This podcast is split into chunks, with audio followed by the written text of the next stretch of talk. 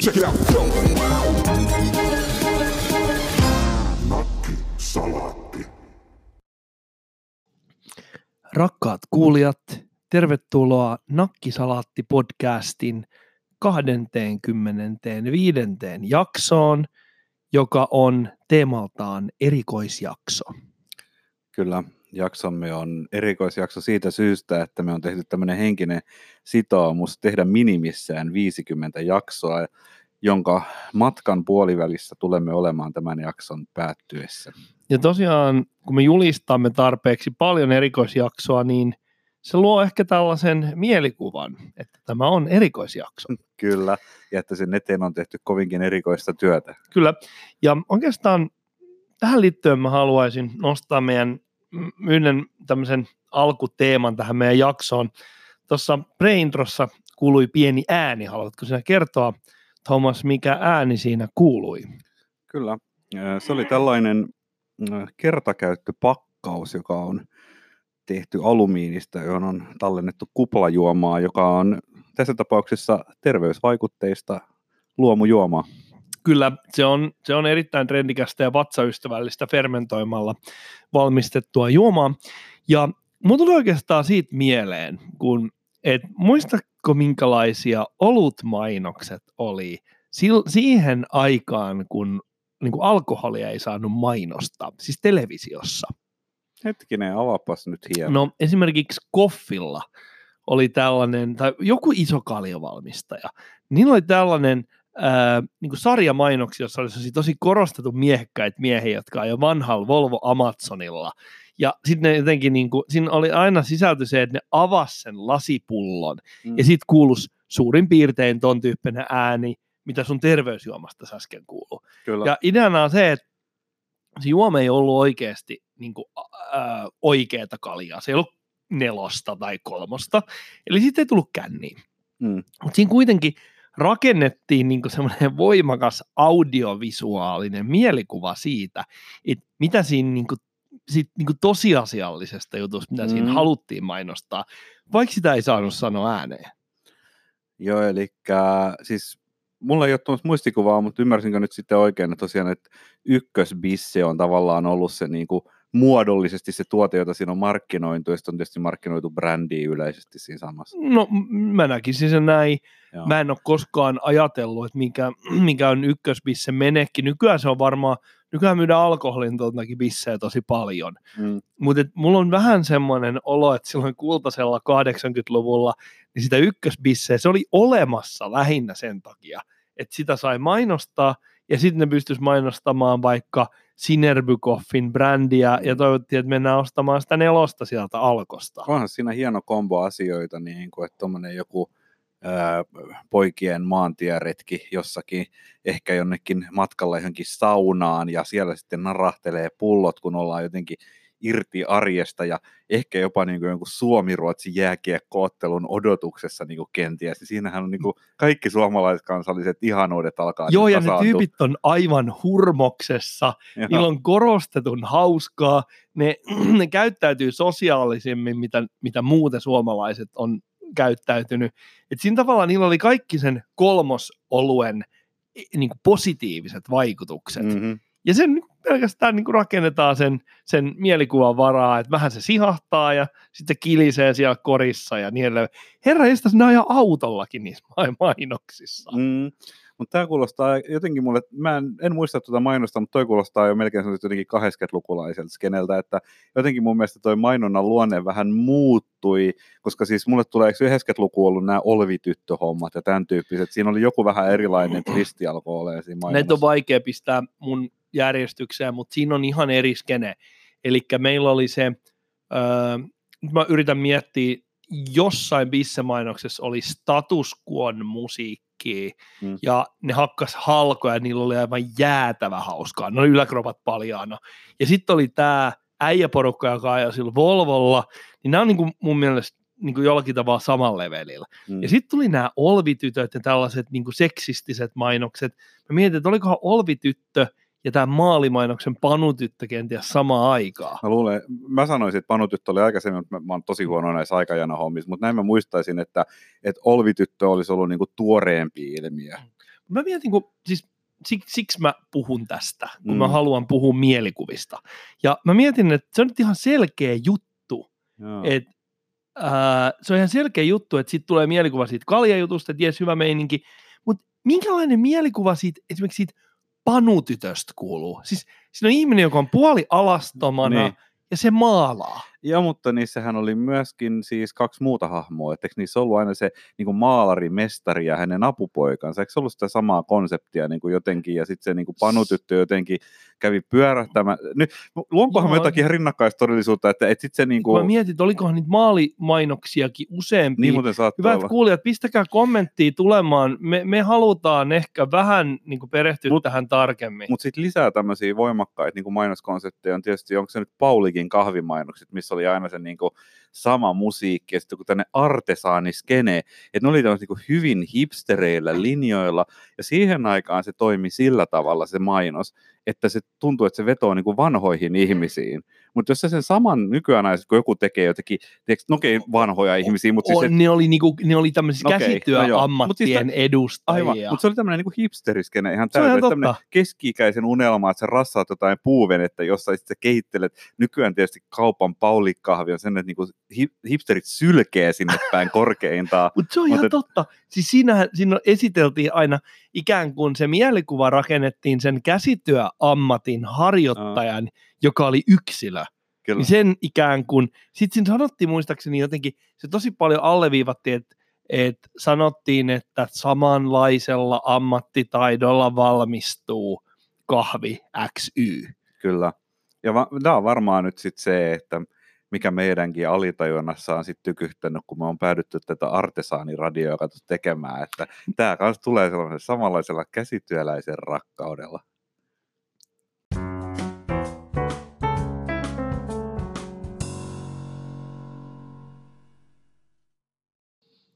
Täällä Nakkisalaatin studion juhlahumussa Thomas M. Lemström kertoi minulle äsken haluavansa keskustella kaikkia suomalaisia kiinnostavasta asiasta. Mm.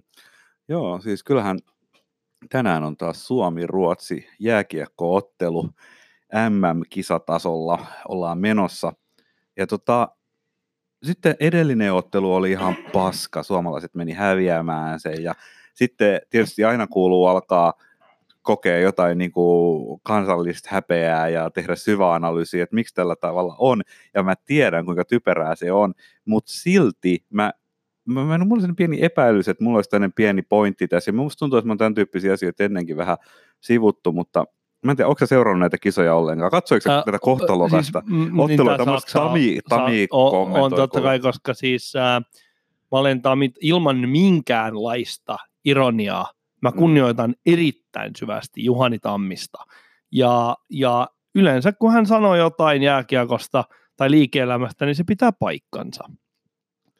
No niin, niin nyt hänellä oli tosiaankin aika kipakoita sanoja tästä ottelusta ja mulle vaan tuli semmoinen fiilis, että, että kun mä oon katsellut näin Suomen otteluita muissakin aikaisemmissa kisoissa viime aikoina, niin siis ne pelaajat on aivan mielettömän taitavia. Siis niin kuin ne on aivan järjettömän nopeita, hyviä luistelijoita ja ne on todella niin kuin kurinalaisia, taitavia syöttäjiä. Ne, ja ne osaa pelata niin kuin todella selvästi niin kuin harjoiteltuja kuvioita, kaiken sen niin kuin näkee. Mutta sitten on tämä pari tämmöistä juttua, jotka niin kuin, on ihan tämmöisiä niin kuin havaittuja tosiasioita. Suomella voi olla joku ihan rupu vastus, ja sitten sulla on sillä tavalla, että Suomella on joku 20 vetoa maaliin kohden, ja, ja sitten sillä vastustajalla on kolme, ja sitten kuitenkin taulus on yksi yksi siinä kohtaa. Se on niin kuin yksi havainto, eli tämä niin kuin ikuinen maalintekohomma, No jos puhu- puhutaan siitä ennen, niin mun mielestä se on se, että tästä lajista on tullut vähän liian vakava tänne. Se näkee niinku niiden tyyppien ilmeistä. Et mua niin kuitenkin risoo se, että no niinku aikuisia ihmisiä, jotka saa oikeasti työkseen pitää hauskaa. Mitä vittua, sä lätkit jotain kiekkoa tuolla. Siinä on aivan kyrpä, ot- anteeksi, pitääkö nyt Ei, sanoa? ei, ei. Kyllä Juhla- se, kyllä se ky- voi juhla- olla otsassa. kyrpä otsassa siellä pelataan sitä kiekkoa. Mä en tiedä, toi on todella typerä niin elämänasenne ja jotenkin musta tuntuu, että se on semmoinen, että siinä on, ne, se näkyy niissä maalintekopaikoissa. Ne suomalaiset yrittää tehdä maalia sillä tavalla, että ne on suurin piirtein onnistunut pelaamaan sen maalivahdin, vastustajan maalivahdin niin kuin johonkin toiseen rakennukseen, ennen kuin ne alkaa sijoittaa sitä niin kuin kiekkoa sinne, kun se pointti olisi se, että pitäisi tehdä semmoisia niin vähän häröjä vetoja, koska yllätyksellisyys itse asiassa korvaa Mm.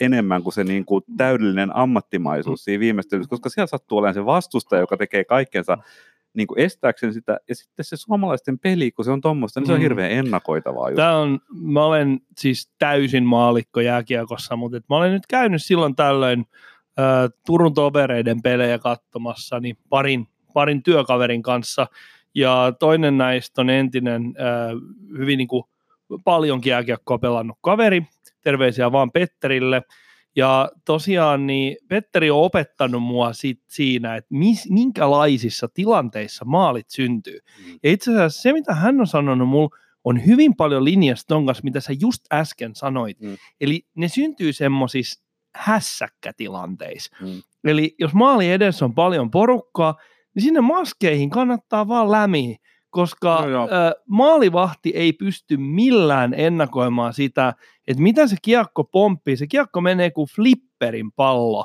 siellä niin kuin pelaajissa, niissä pakeista kimpoilee, ja sitten se menee jostain sisään. Siis sehän on tämmöinen todennäköisyyspeli, että totta kai, että mitä enemmän niitä vetoja about sinne päin on, niin sit, sit voi niinku suoraan tulla maaleja tai jotain jatkotilanteita tai muita, mutta kun se on semmoista, että Suomi voi rakentaa joku täydellisen pelikuvio, sitten ne tekee joku 15 syöttöä ja sitten lopulta se vastustaja Mm. mm. saa mailan sinne väliin ja Mm. yhtään vetoa ei ole tehty. Se tuntuu tosi Ja typerältä. ehkä Se on niin kuin jotenkin no, hirveän tarkkaa insinöörimäisellä tarkkuudella suunniteltu, että on niitä kuvioita ja niin edelleen. Totta kai niitä kuuluu olla, mutta sitten tosiaan niin, to, suhteessa siihen, että kuin harva niistä kuvioista päättyy siihen ikään kuin onnistuneeseen loppusuoritukseen, verrattuna siihen, että kuinka paljon maaleja tehdään siihen, si, silleen, että vaan lämitään sinne, siellä on paljon porukkaa maali edes, sitten yhtäkkiä huomataan, että oho, se meni sinne. Ja mikähän olisi niin tavallaan sen pelisuorituksen ja just tuommoisten aika yllättävien vetojen syntymiselle oleellisempaa kuin jonkinlainen peliilo. Ja sitten kun katsoo näiden pelaajien ilmeitä, niin ne on niin tosi kärsiviä. Ne näyttää joltain niin virastotyöläisiltä siellä, mikä ei todellakaan pitäisi olla se tilanne. Niin musta tuntuu, että joku on jankannut niille jotain pelikuvioita ja malleja liikaa päähän. Ja sitten lopulta se ei anna niin tilaa semmoiselle yksilön loistamiselle. Sitten sen huomaa, että kun Suomi on epätoivoisessa paikassa, niin sitten valmentaja se kohtaa menee ja sanoo Kaapokakolle, että koitas nyt tehdä jotain. Ja sitten se yksi tyyppi yrittää siellä niinku tehdä jotain ihmeellistä. Että nyt Mm, hänellä on mm, vähän niinku tosin lisää ainakin- vapauksia. tosi kyllä mun mielestä julkisuudesta ainakin näkee jotenkin lööpeistä, että kyllähän sitten se uutisointi on mielellään yksilöä korostavaa. Yksilöstä saa parempia Joo. lööppejä, yksilöstä saa sitä sun tätä, kaiken maailman ilmaveivit ja nyt meillä on Kaapo Kakon ää, jallitukset, että kyllä ne yleensä, mutta se on, Mutta se, on, se mut se on vaan se julkisuus, että sehän on selvästikin just ohjelmoitu niiden päähän se, että se varsinainen ajattelu siitä pelistä on jotain ihan muuta, koska mitä jokainen jääkiekkoilija sanoo jokaisessa haastattelussa on, on niin kuin väheksyy yksilösuoritusta Mm, ja mm. puhuu niin kuin omasta pelistä. Se on niin kuin uskomattomaa se niin kuin vakiolaulu aina. Mä mietin tässä, mä en voi niin kuin millään välttää, nyt kun me puhuttiin mm. tästä Saksaa vastaan tuli turpaa, Mm. niin mun mielestä tässä on jotain samaa, mitä me viime viikolla puhuttiin Euroviisuista. Joo, ja siis me ollaan myöskin aikamoisella tämmöisellä populismipisteiden keräilylinjalla, kun meidän aiheena on niin Euroviisu ja jääkiekko. On, on, mutta mut nyt mä en tarkoita mm. sitä, vaan mä tarkoitan sitä, että miten tappioon suhtaudutaan, miten sitä uutisoidaan, miten ihmiset käyttäytyy, miten sitä spekuloidaan. Siinä on hirveästi sama. Kyllä. Tämähän me, sanoi, tämänhän me sanoimme jo äh, silloin, kun Tapio oli meidän, Joo. meidän vieraanamme, ja mun mielestä hän ei mitenkään kiistänyt tätä. Kyllä. Ja tähän niin kuin muuten äh, varmaan tämmöinen havainto, jonka tämmöiset kaikki kasuaalitkin jääkiekon katsojat ovat todenneet, mutta mikä on ihan tilastollinen totuus suomalaisesta jääkiekosta on se, että avausmaalin merkitys on Suomelle suhteellisen suuri. Eli jos me Mm, saadaan yksi maali mm. pataan, niin me ollaan heti niin kuin otsamaassa, että voi voi. Siis nä, tästähän on olemassa, urheilutietäjät tietää ja urheilumuistajat muistaa, mutta et mä muistan itsekin, kun Suomi on pelannut maaottelumatseja Ruotsiin vastaan. Ja mä muistan sellaisenkin pelin, valitettavasti en pystynyt nimeämään sitä, jos Suomi johti siis varmaan 5-0 tai 6-0. Mm. Ja sitten se on semmoista yhtä hehkutusta se juttu, ja hienosti menee, ja siellä Ruotsin poika ei mahda, mitä. Sitten yhtäkkiä Ruotsi tekee maali. Sitten se öö, selostaja ei sano oikein, mitä se on, ahas, katos, katos. Ja sitten sen jälkeen, tämä oli tässä. Joo. Eli Suomi ei ollut tehnyt ainoastaan avausmaalia, vaan se oli tehnyt viisi maalia. Joo. mutta se Ruotsin, silloin kun Suomi pelaa Ruotsia vastaan, niin se Ruotsin ensimmäinen maali aiheuttaa jonkun todella mysteerisen, niin kuin, tästä, tätähän on puhutaan aina ihan hirveästi, Mm. ihan oikeiden urheiluihmisten toimesta, niin sit, sit, se on jotenkin nimenomaan Ruotsia vastaan, meillä tuntuu olevan tämmöinen haavoittuvuus. Mm. Ehkä se on joku tämmöinen trauma jostain, joku geneettinen muisto jostain Pähkinäsaareen, en minä tiedä, jostain historiasta. Mutta ihan tämmöinen vakava kysymys. Ajatteleeko se sillä tavalla, että no olettaen, että olisi oikeasti niin kuin tosi näkemyksellinen ihminen, siis näkemyksellisempi kuin me esimerkiksi. Onko sellaisia? en, en tiedä. Että jos pystyy, onko mahdollista vetää jotain johtopäätöksiä niin kuin kansakunnan tilasta tai kulttuurista tai historiallisesta hetkestä tai kansakoulun sisällön tasosta sillä perusteella, että miten Suomi pelaa MM-kisoissa. En tarkoita ihan vaan sitä bottom line, että kuinka monta maalia tehtiin, vaan miltä se peli näyttää. Nä, uskotko, että siinä on oikeasti jotain nähtävissä? Mm, mä haluan, kaikki suomalaiset haluaa vastata tuohon, että kyllä. Minkähän takia haluaa? Mutta et, et, siinä- et se jotenkin, että se ikään kuin jääkiekkosuoritus nä, suorituksessa näkyy sen kansakunnan sen hetkinen, niin kuin minkälaisessa pumpissa se, se, on. joo, se, mutta sehän on itse asiassa niin vedonlyönti, koska sit toisaalta jos se menee hyvin, niin silloin sä voit niin kuin, koet sen placebo-efektin, että mulla menee hyvin, koska Mhm, sä oot mhm, ladannut siihen se mhm, uskomuksen, että se nimenomaan. peli edustaa jotain oikeasti. Ää, mä en ole koskaan lukenut tästä mitään oikeaa tutkimusta, mutta vuoden 1995 MM-kullan jälkeen, niin ainakin tällaisissa niin kuin, ö, kahvipöytäkeskusteluissa, niin, o, niin kuin, oli tämmöinen, tämmöinen asia ilmi, että, Suom, että suomalaisessa niin kuin, ikään kuin tehokkuus olisi hetkellisesti parannut, että parantuneet Joo. sairauspoissaolot ehkä vähentynyt ja porukka olisi niin kuin jollakin tavalla niin kuin innostunut, mutta mulla ei ole mitään oikeat näyttöä tästä näin. Mutta se, mä en täysin niin kuin, pidä sitä mahdottomana. Mutta eihän meillä nyt ole oikeaa näyttöä mistään aiheesta, missä me täällä puhutaan muutenkaan.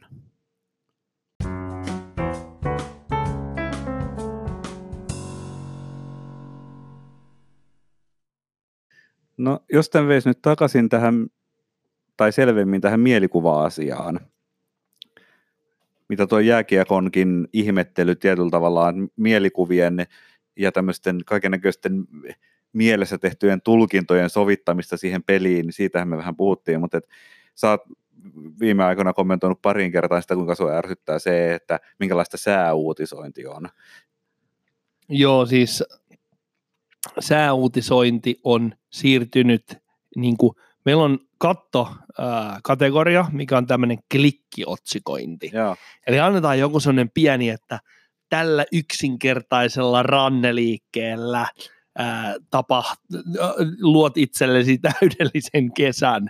joo. Ja niin tämä on siirtynyt sääuutisointi, eli sulla annetaan joku sellainen täky, joo. ja sut tavallaan kusetetaan painamaan Joo, sitä, joo. sitä Ja se on sinällään hauskaa, että sä oot kiinnittänyt erityisesti huomiota sää, sääuutisointiin, mutta että just tavallaan vähän tämmöisestäkin ehkä just mielikuvien ja brändien kulmalta, niin mä haluaisin taivutella nyt nämä niin kuin kaiken maailman viestintäihmiset ja äh, media-alan niin kuin luopuun tästä, että et, niin et saisi tapettua tämän clickbait-homman, koska se on tosi ärsyttävää ja se tuli ihan siitä mieleen, että joku tänä aamuna, kun olin aloittamassa tekemään tuottavia asioita tietokoneella, niin sitten siinä pomppasi uutisotsikko, joka oli muotoiltu sillä tavalla, että liittyen näihin Huawein ongelmiin ja kuinka Google on joutunut kieltäytymään yhteistyöstä sen takia, että kun on presidentillinen määräys tästä asiasta, ja sitten tämä otsikko, joka oli siis STT, Suomen Joo, tietotoimisto, niin oli muotoiltu sillä tavalla, että joku kova isku Huaweille, eräs yhtiö kieltäytyy yhteistyöstä, niin kuin sillä tavalla, että joo, mä tiesin jo tämän asian, ja mä tiesin, että puhuttiin Googlesta, ja sitten tämä on niin tämä ilmiselvä clickbait-muotoilu, että sä klikkaisit mukaan sitä otsikkoa sen takia, että sä näkisit, että mikä yhtiö. Ensinnäkään mä en klikkaisi sitä sen takia, vaan mua kiinnostaa se tarina ja ne taustat, se, että mikä se kyseinen yhtiö siinä kyseessä on, ei ole niin oleellista ollenkaan. Mutta se, että kun nämä päässit tekee tällaisia otsikoita, niin se on, ja siitä on tullut niin yleistä, niin mä oon alkanut tekemään niin, että minä en vaan lue niitä uutisia. Mä en klikkaa niitä uutisia siitä syystä ennen käyttää sitä Sellainen- clickbait-otsikkoa. Sellainen, mä olen siis täsmälleen samaa mieltä. Mä olin todella hämmentynyt, koska sä laitoit ton Huawei klikkiotsikon, sä postasit sen erääseen äh, turkulaisen liikemies-nomenklatuuran WhatsApp-ryhmään, josta mä sen huomasin, Mm. ja mä olin todella hämmästynyt siitä, Yleisradio on sortunut tähän jo useampia kertoja, no siinä, se ei yllätä mua yhtään, mutta se, että Suomen niin kuin STTn kaltainen tämmöinen niin superkonservatiivinen, pelkästään ammattitoimittajista koostuva Joo, joo. niin kuin uutistoimisto tekee sen, koska heillä tuskin on sellaista ää, niin kuin palkkiomaksumenetelmää, että, he, että nämä toimittajat saisivat jotain bonuksia niiden klikkejä No sitähän ei tiedä, kuinka molopäistä ajattelua siellä on, ja että he on voinut niin tämmöisen muuttajan ottaa seurantaa, että he jotain klikkauksia haluaa maksimoida, mutta just niin kuin, että jos ajattelee, että mikä mielikuva meillä, kun me olemme niitä 80-luvun kaljamainoksia ja Kekkosta ja puoli yhdeksän uutisia katsoneet TVstä, niin STT on edelleen, ne kolme kirjainta, niissä on, vaikka mä sitä mitään tiedä, silloin jonkunlainen STT Joo, Suomen uutisia. tietotoimiston uutisia. Niin sitten, että se lähtee tämmöiselle linjalle, niin ne, se muutama klikkaus, jonka ne ehkä tuolla joltain idiooteilta voittaa, niin ei ole sen menetetyn brändiarvon arvosta. Ja jos se niistä tajuu Plus- nopeasti, niin Et täytyy niinku, sille, kun mulla on joskus sanottu, ää, softamyyjien illassa joku vanha konkari on sanonut mulle, että myyjä saa sellaiset asiakkaat, jota se ansaitsee. Niin mä Mm. sanoisin, että tässäkin tapauksessa toimittaja saa sellaiset klikkaajat, jota se ansaitsee.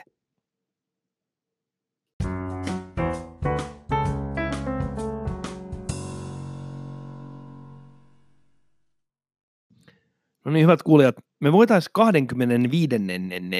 Ää, erikoisjakson kunniaksi vähän ehkä nostaa näitä myös meidän kuulijoilta tulevia juttuja esiin. mä jo kuvittelin, että sulla oli pieni minimaalinen epileptinen kohtaus tuossa meneillään, mutta hienosti sä pääsit lauseessa eteenpäin. Ehkä kuitenkin. minulla oli, ehkä ei. Joo, ei muistella sitä.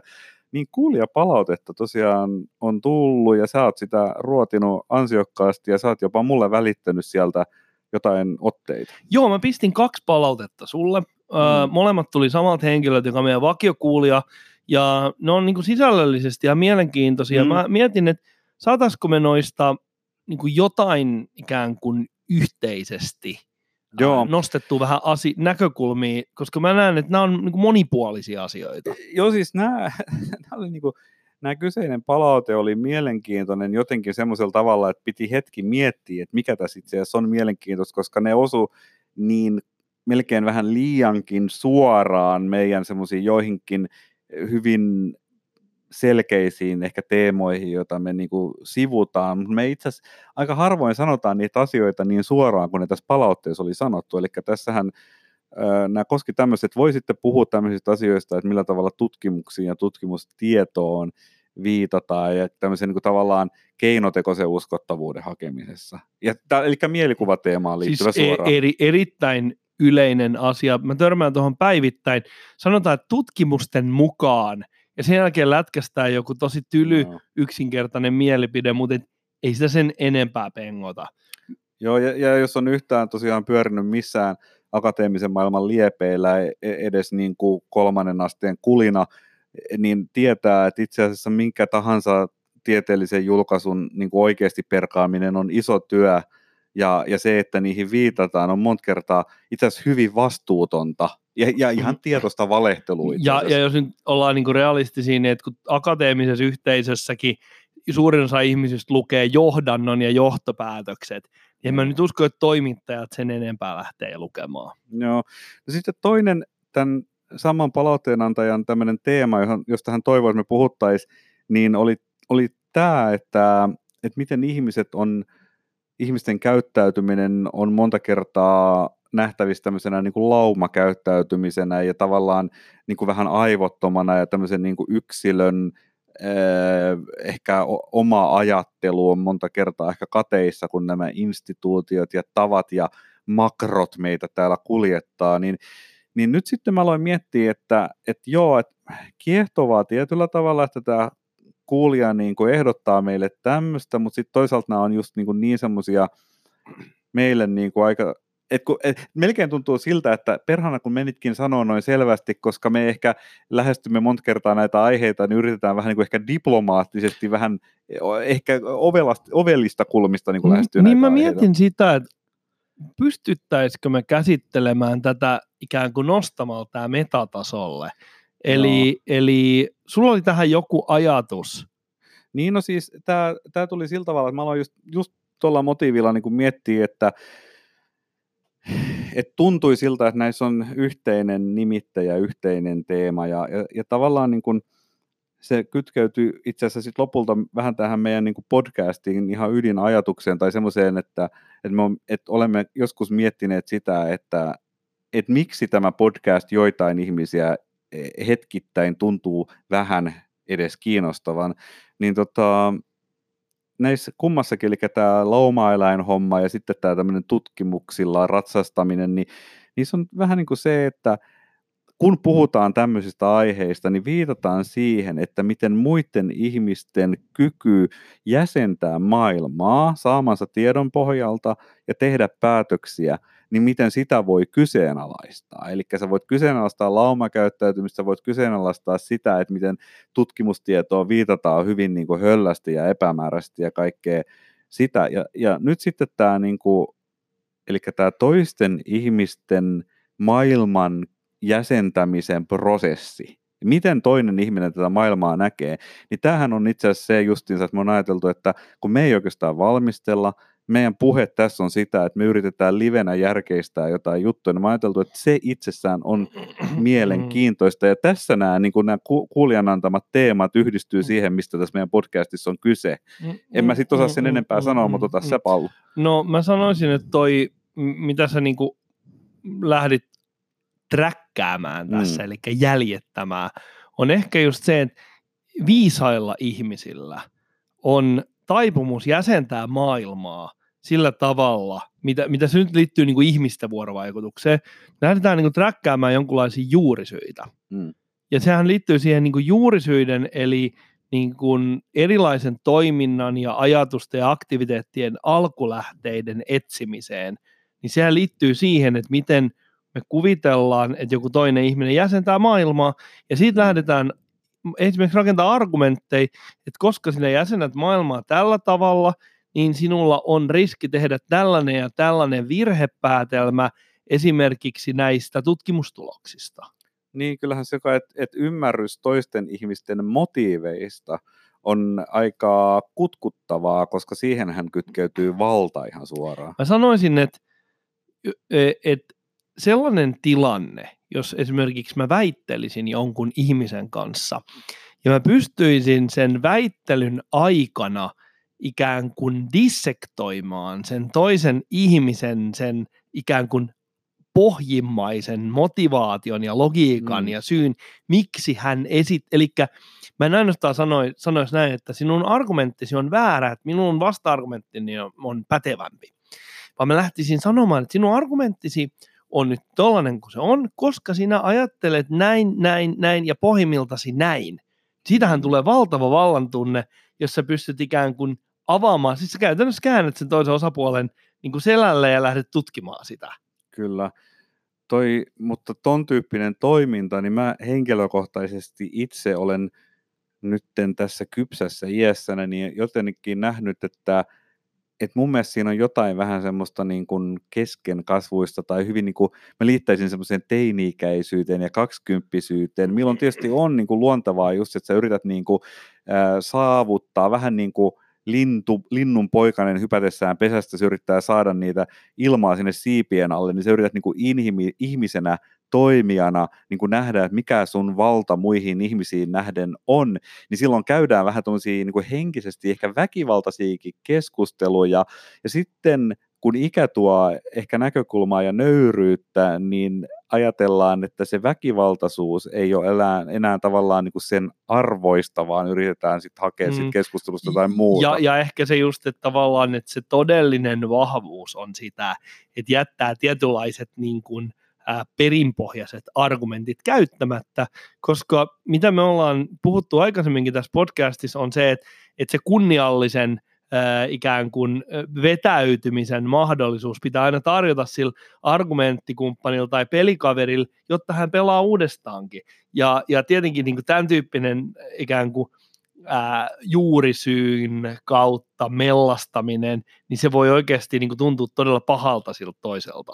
Joo, sitten me ollaan muutama otteeseen viitattu tähän niin SJ-meininkiin, eli nyt tämmöiseen niin vallitsevan poliittisen keskustelun luonteeseen, jossa hyvin vahvasti pelataan niin kuin ryhmien identiteeteillä ja yritetään selittää ihmisten toimintaa ja motiiveja ja käyttäytymistä sillä, että kun ne he kuuluvat tiettyihin ryhmiin, että sinäkin Kaapo Perkele olet juuri tuollainen, koska sinä olet valkoinen, keski-ikäinen, korkeasti koulutettu mies, senkin privilegioista nauttiva paskapää, niin sitten yhtäkkiä tämä argumentin, ja nyt mä niin sanoin, että se miksi tämä tämän tyyppinen keskustelu on älyllisesti ala-arvosta ja se on häpeää, että tätä tässä ajassa on niin paljon.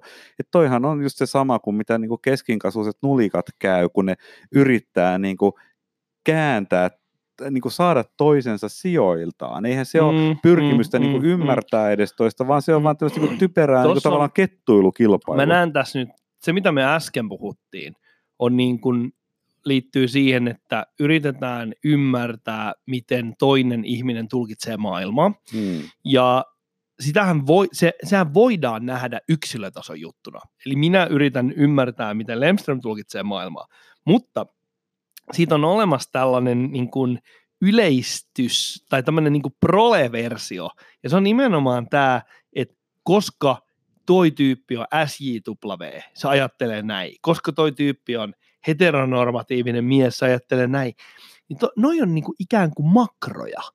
Jos ajatellaan, mm. mitä makrot on, että makro on semmoinen, että sulla on niinku joku pieni semmoinen ää, näppäinkoodi, joka ajaa jonkun tietyn ää, isomman ko- ko- komentoketjun. Mm. Eli niinku tällaiset stereotypi, no voisi sanoa suomeksi, että siis laiska yleistys. Niin, mutta stereotypiat on niin kuin tosi elämän makroja. Siis sillä tavalla, että ajatellaan, että no se nyt on semmoinen SJW. Mm. Niin se on tosi lyhyesti sanottu, mutta sillä on hirvittävän pitkä merkitys. Mitä, mm. Ja sä tiedät heti, mitä mä mm. tarkoitan, jos mä sanon noin. Joo, mulla tulee semmoinen just tässä mieleen, mitä mä ihmettelin tuolla jossain, kun joskus tuli katsottua, seurattua tämmöisiä erinäköisiä yhteiskuntatieteissä – tehtäviä tutkimuksia, väitöskirjoja ja niiden aiheita sun muita, ja kuinka niissä niin älyttömän monessa aina puhutaan identiteetistä. Eli just tämä niin tavallaan, että joku tämmöinen tapa määrittää jonkun ryhmän yhteinen nimittäjä, mikä on jo lähtökohtaisesti aika mielenkiintoista, koska mä väittäisin, että kun identiteettisanaa käytetään arkisessa puheessa, niin se itse asiassa monta kertaa oletetaan, että se viittaisi jotenkin siihen, mikä yksilöi, mutta tosiasiassa identiteettihän jopa niin kuin ihan latinankielisestä etymologiastaan on se, että mikä sinussa on samanlaista mm, mm, kuin mm. toisessa. Mm. Niin mulla, mulla on jopa ollut hyvin vaikeaa vähän niin kuin älyllistä, että mistä tämä johtuu, niin mä oon aina vihannut vähän niin kuin käsitettä arki, mä olen vihannut aina käsitettä identiteetti,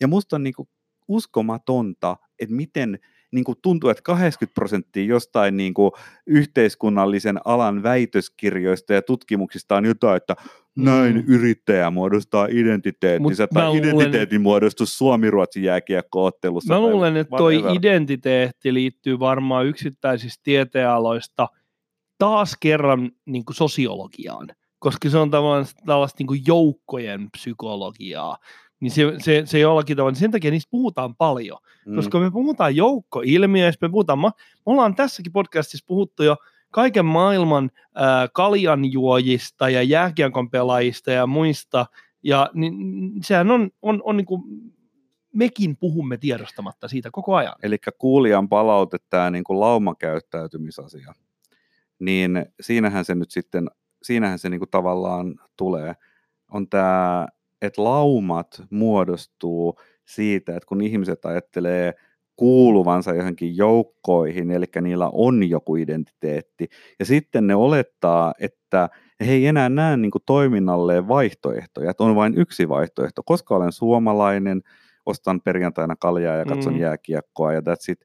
Enkä mä väitä, että ihmiset oikeasti on tämmöisiä, mutta että jossakin mielessä iso osa meistä eri tilanteissa, niin kyllä ajautuu myöskin tämmöiseen aivottomaan toimintaan. Ehkä tämä olisi se mun puolustus sille, miksi mä oon aina vihannut sitä käsitettä identiteetti, koska se tuodaan aina esille niin, niin kuin siinä on jotakin puolustamisen arvosta, ja mun mielestä se on just niin kuin nimenomaan semmoinen asia, joka pitäisi niin kuin, jotenkin, että jos sä huomaat itsessä semmoisen, niin hankkiudu siitä hyvä ihminen ero ja ala olen vaan oma itsesi. Niin, ja varsinkin, jos se identiteetti rakentuu sen perustalla, että tässä meidän ryhmässä on tulkittu, että tuo toinen ryhmä Just. Pohjautuu tällaiseen ja tällaiseen ajatteluun.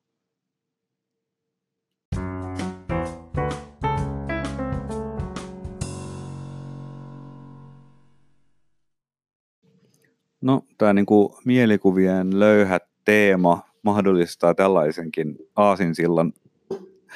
Kysyisin sinulta, mitä, mikä on sinun mielikuva emojeista? Mm, mä yritän miettiä, tää on mä, no vähän niin kuin makroja myös. No kyllähän Siis nämä niitä- nimenomaan on niitä, eli jos mä olen iloinen, Joo. niin minä laitan sinulle, Thomas, vaikka tekstiviestissä semmoinen smiley-emojin, mikä säästää aikaa ja se antaa hyvin pienellä niin kuin vaivalla, niin se välittää sen tunteen. Ihan samalla tavalla, jos mä hymyilen sun nyt tässä lähetyksessä, hymyiliset nyt joskus kerrankin oikeasti. niin minä olen aavistuksen vakava mies. hyvin yrmeä ihminen. Okei, mutta siis, no, kun olet joskus sitten kirjoittanut sen jonkun viestin, siinä on ehkä ollut jopa kolme sanaa, jotka olet vaivalloisesti siitä ruudulta joutunut, ja sitten tuli väärä kirja, ja, äh, ja taas meni väärin. Sitten lopulta saa ne kolme sanaa sitten, että nyt tämä kysyisi jonkun emoji, ja sitten sä oot sillä niin kattelet niitä emojeja, että mikä tässä nyt sopii. Sitten siinä on se semmoinen joku tärähtäneen näköinen tyyppi, jolla on semmoiset viisisakaraiset tähdet silminä, ja sitten sä jotenkin ajattelet, että no tämä nyt sitten voisi olla vaikka se, mutta sitten tunnetko koskaan syyllisyyttä siitä, että no ei, et sä oikeastaan, et sä ehkä, ei sulla ole ehkä semmoinen tunne kuitenkaan. Joo, siis mä olen itse asiassa kattanut, että niitä emojeja, emojeita on aivan järjetön määrä. Niin, Siis nykyään kun on siirrytty graafisiin emojeihin, et, et, ennen niitä oli vähän enemmän, vähän vähemmän kuin oli normaaleja, aski. äh, normaalia askia, olihan niitäkin paljon, mutta, ne, mutta nykyään niitä on kaiken maailman juttuja. Mm. Niin kyllä se alkaa olemaan vähän hankala, on olemassa sellaisia emojeita, kun mä en suoranaisesti tiedä, mitä tunnetta se edustaa. Niin, mutta siis, että emojeja on paljon, mutta silti niiden niin kuin resoluutio, että kuinka hyvin ne pystyy niin kuin kuvaamaan niin kuin inhimillistä tunnetta, niin onhan se nyt aika heikko. Ja, Mm. ja et siellä on, nehän on niin kuin hyvin tämmöisiä äärimmäisiä, että No sulla siis on niin no kuin dollarin ilo- kuvat No silmissä ilo, tai suru, sydämet vihaa, silmissä. rakkaus, tämmöisiä, joo, ja niitä, niitä rakkausemojeitakin on tosi paljon, ja niillä on joku keskinäinen voimakkuusasteikko Joo. varmaan. Ja kuinka, kuinka niin kuin helppoa on sit se, että jos sun pitäisi vaikka vaimosi kanssa keskustella jostain asiasta ja sä haluaisit olla hänelle kannustava, niin jos te nyt sitten olisitte kasvottaen ja kävisitte sen keskustelun ja sitten sulla on kaikki sun niin kuin elämässä ristiriidat on sulla mielessä, mutta sitten sieltä niiden ristiriitojen keskeltä sä niin kuin parisuhteen eteen päätät ponnistaa ja se kaikki se sielukkuus, kaikki tämä psykologia tulee siihen sun äänenpainoon. Sitten sä, sanot sillä tavalla, että no eiköhän tämä, juttu mene ihan hyvin ja tota, hei, nähdään sitten illalla ja tehdään jotain kivaa ja näin päin. Sitten sä sanot tän näin. Sitten, mutta sitten kun sä teet sen jollain hemmetin tekstaus soft-appilla tässä näin, sitten pistät siihen, niin kuin, että et jaksu hali, ja sitten sä pistät sen emoji, jossa on ne kaksi sydäntä niin kuin silminä, niin kyllä se mun mielestä edustaa se on niin kuin epärehellisyyttä. Et, et, sä niin kuin saat aika halvalla siinä sellaisen No. mielikuvan, niin kuin, että et, et, et sulla olisi jotain tämmöistä niin kuin psykologista voimaa niin kuin paljon enemmän kuin sulla oikeasti Mun on. mielestä kyse on myös siitä, että kuinka paljon ihmiset haluaa käyttää ikään kuin vaivaa viestin kertomiseen. Mm. Et jos ajatellaan, että mitä enemmän me käytetään makroja, mitä enemmän me käytetään niin kuin pikaviestipalveluja, niin sen lisäksi, että kieli yksinkertaistuu, viestit lyhenevät, niin sen lisäksi niin ylipäätään se niin kuin tavallaan se kognitiivinen ponnistus antaa joku monimutkainen viesti, niin sit siitä aletaan pikkuhiljaa laistamaan. Joo, ja mieti, miten niin kuin syvällä ollaan ihmisen mielessä, että jos meidän niin kuin mieli alkaa laiskistua siinä kohdassa, että onko meillä motiivia, jaksamista ilmaista omia tunteitamme, että, niin kuin, että se alkaa tuntua liialliselta ponnistelulta, niin ehkä tässä on sitten on niin kuin se paikka esittää se mun alkuperäinen kysymys sulle, joka on se, että mitä sä ajattelet, että mikä on emojien tulevaisuus? Mm, mä en halua että se, mä, mä, olen, mä luotan ihmiskuntaan. Mä en usko, että se tulevaisuus on se, että niitä tulee vaan enemmän ja enemmän. Öö, mä uskon, että, että tässä on jonkunlainen tämmöinen niin dialektiikka. Eli ensin niitä tulee enemmän, sitten tulee jonkunlainen antiteesi tähän. Mm. Että kaikki vaan lisäilee niitä. On semmoisia ihmisiä, mä tunnen semmoisia ihmisiä, jotka joka ikinen viesti, minkä ne lähettää, ne lisää smileysia mennä perään. Joo. Miten sä pystyt arvioimaan sitä, että onko se oikeasti iloinen vai ei? Sitten kun siltä puuttuu se smiley, sitten se on ehkä surullinen, en mä tiedä. Niin mä luulen, että tulee sun jonkunlainen antiteesi tähän näin. Mm. Eli smileyt häviää kokonaan ja tulee jonkunlainen, niin kuin, äh, ihmiset ehkä kuvailee tunteentaan eri tavalla, tai sitten tulee jonkunlainen, en mä tiedä, videoklippi, kuka tietää. Ja sitten taas, kun siirrytään eteenpäin, sitten sinne alkaa taas syntymään symboleita ja makroja. Mm. Mutta jonkunlainen tämmöinen vastareaktio yleensä tulee kaikkiin tämmöisiin niin isoihin trendeihin. Joo, kyllä mä, mä ennustan ihan samaa, että emojit ei hetken päästä enää ole kyllä yhtään kool. Mä katson mun tyttäreni, uh, se opet, kysyi multa joskus, että "Niin, miten tämä nyt toimii, tämä WhatsApp ja bla bla bla. Sitten mä niin otan sen käteen ja rupean selvittämään sitä, että miten nämä tämän hemmetin puhelimen asetukset toimiikaan, niin mä näen niitä hänen kirjoittamia viestejä siinä. Joo, Niin ne on pelkkiä, ne on pelkkiä emojeita. pelkkä. Sehän on niinku vanha, siis se on niinku tämmöistä niinku kuvakirjoitusta. Niin, hieroglyfi. Eli kuvakirjoitus on täysin fine, mutta sitten me tarvitaan ihan helkutisti enemmän emojeita, koska se on todella köyhää kuvakirjoitusta, jos me tehdään se normiemojeita. Mutta nyt sitten tosi huolestuttava havainto tähän näin, niin kuin, tai no en mä tiedä, miten se tähän suoranaisesti kytkeytyy, mutta tämmöinen vähän niin kuin meemi tai oikeastaan formaatti, joka YouTube-videoissa on. Että jos oot laiska YouTube-sisällöntuottaja, niin sä voit tehdä tämmöisiä niin kuin unboxing-videoita, tämmöisiä valmiita formaatteja. Niin yksi, mikä mua jostakin syystä kuvottaa, tai kun mua- moni asia sellaisesti ärsyttää, mä jaan niitä tässä podcastissa, että kun mulle tulee niin kuvotuksen tunne, niin yksi on tämmöiset niin sanotut reaktiovideot, missä kuvataan jotain ihmistä, silloin, kun hän itse asiassa katsoo toisaalle, jossa on jotain sisältöä. Hän voi vaikka, esimerkiksi minä näin YouTubessa tällaisen otsikon, että kuinka hip-hop-fani tutustui Joo. Pink Floydiin, ja Joo. sitten se, se reaktio siitä, kun hän teennäisesti itse asiassa ylinäyttelee. Ne on ihan niin naurettavia. Mieli räjähti Pink Floydista, kun mä oon aina kuunnellut vaan hip-hoppia. Jo, no itse asiassa mä oon nähnyt niitä samoja videoita. Mä katsoin pari videoa. Tää oli just joku tällainen, että joku nykyajan Jonne kuunteli, ne soitti sille jonkun hyvän Led Zeppelinin biisi. Ja sitten se oli silleen, että oh my god, this... Se, se, se oli musta ihan feikkiä. Sitä paitsi Aa. musiikissa, niin se reaktio, niin jos ihminen saa voimakkaan reaktion musiikista, ei se välttämättä näy ulos lainkaan. Joo, että et kyllä kai sitä voisi nyt sit toivoa, että tuossa aikaisemmin kuulijan antamassa palautteessa puhuttiin tämmöisestä niin tutkimuksiin viittaamisesta. Ja sitten, on, sitten me on, mekin on puhuttu joskus tästä medialukutaidosta. Niin itse asiassa niissä niin kuin monta kertaa on niin kuin vähän samasta asiasta ollut kyse, kun on puhuttu, että, että pystyykö se kyseenalaistaa, että onko se faktuaalisesti oikein se asia, jota sulle myydään.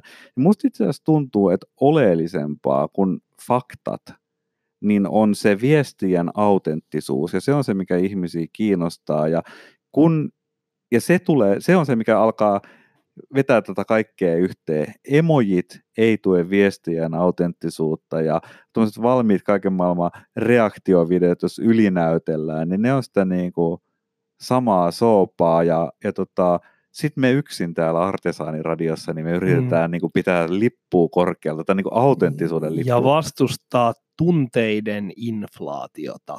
Juuri näin. Check it out. Salah.